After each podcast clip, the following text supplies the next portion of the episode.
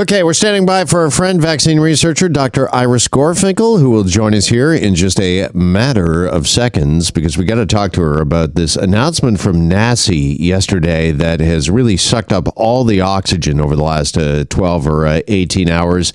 NACI creating a lot of confusion and some anger amongst doctors who really, they've been sounding the alarm bells for weeks, if not months now, when it comes to the ICUs and the levels of patients in ICUs, and just getting the vaccine out to as many people as possible, as quickly as possible. NACI yesterday saying essentially that if you can weigh the risks and you can wait around for either the Pfizer or Moderna vaccine, you should maybe do that if you're not in a hot zone instead of opting for AstraZeneca. Now, the prime minister, he held a press conference about an hour and a half ago. He was asked about NACI's comments. Here's what he had to say.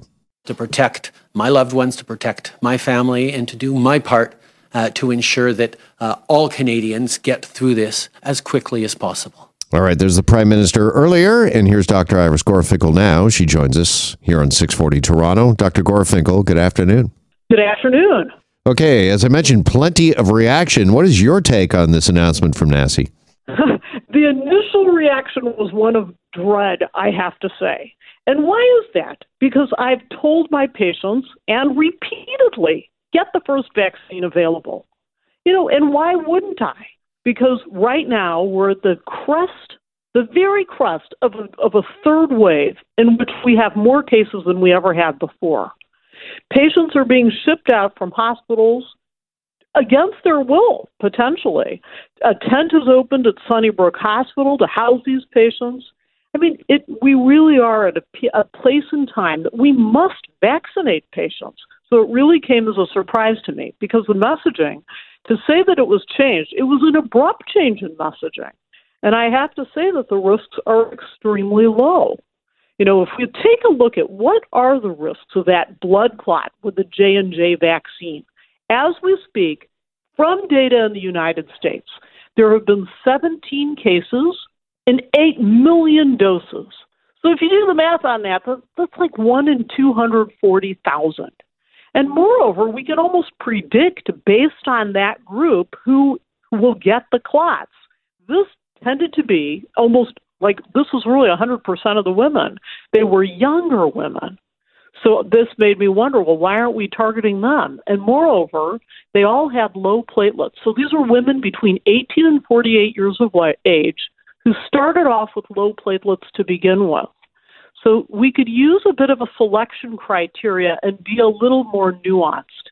With a risk of 1 in 240,000 now, if we compare that to the risk of getting a blood clot with COVID-19, overall, the chance of a blood clot is 1 in 120. As soon as a person's diagnosed, that's the potential. And if someone winds up in an ICU, it goes to 1 in 5.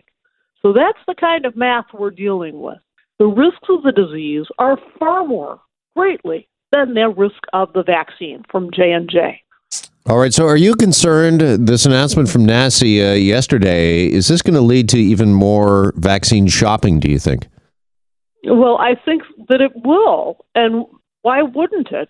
People are not certain what to make of the numbers, especially when NACI, instead of saying, look, the risks are 1 in 240,000, I do not believe there is anything such as a medical risk-free intervention of any kind.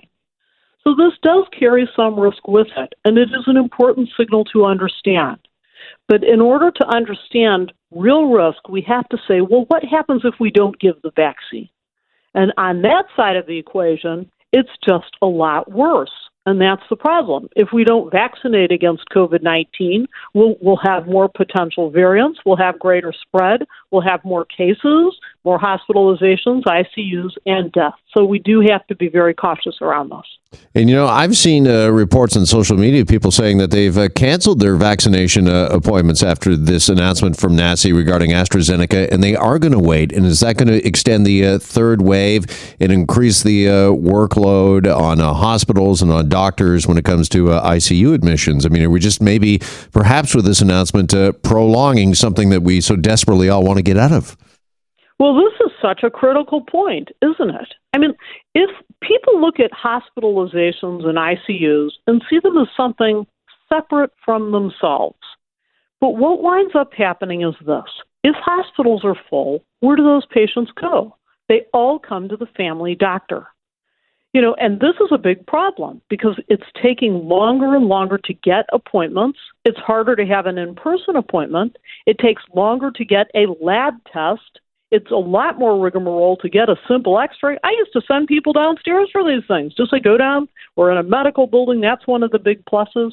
And now you just want a plain film? Well, you better be ready to wait a couple of weeks for that and book an appointment.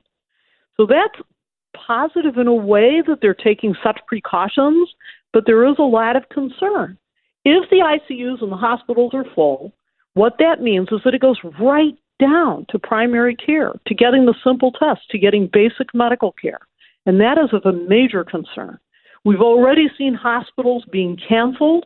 You know, I'm talking about elective surgeries. This, orthopedics was especially hard hit. Where do these patients wind up? Again, in the family practice office, putting much more pressure on outpatient services. So we have to be very cautious around, you know, recommendations that say just get, you know, an mRNA vaccine or get this vaccine or that vaccine. I personally believe what makes the most sense at this point in time is to get the first shot available.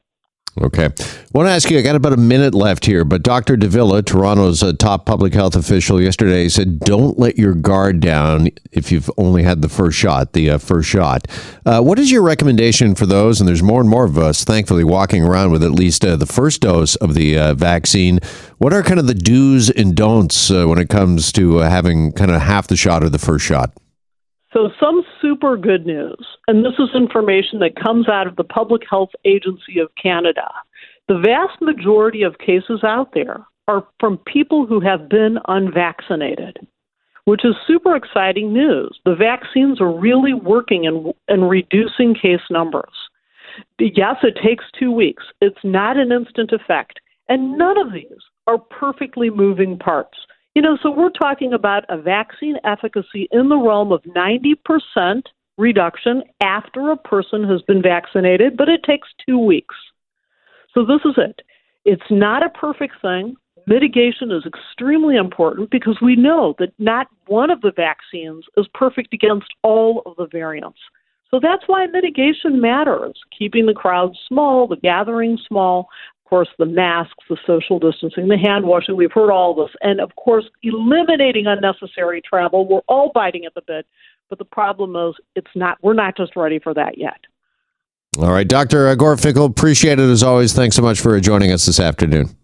Always a pleasure. Thank you, Jeff. All right, stay well. Dr. Iris Gorfinkel, vaccine researcher.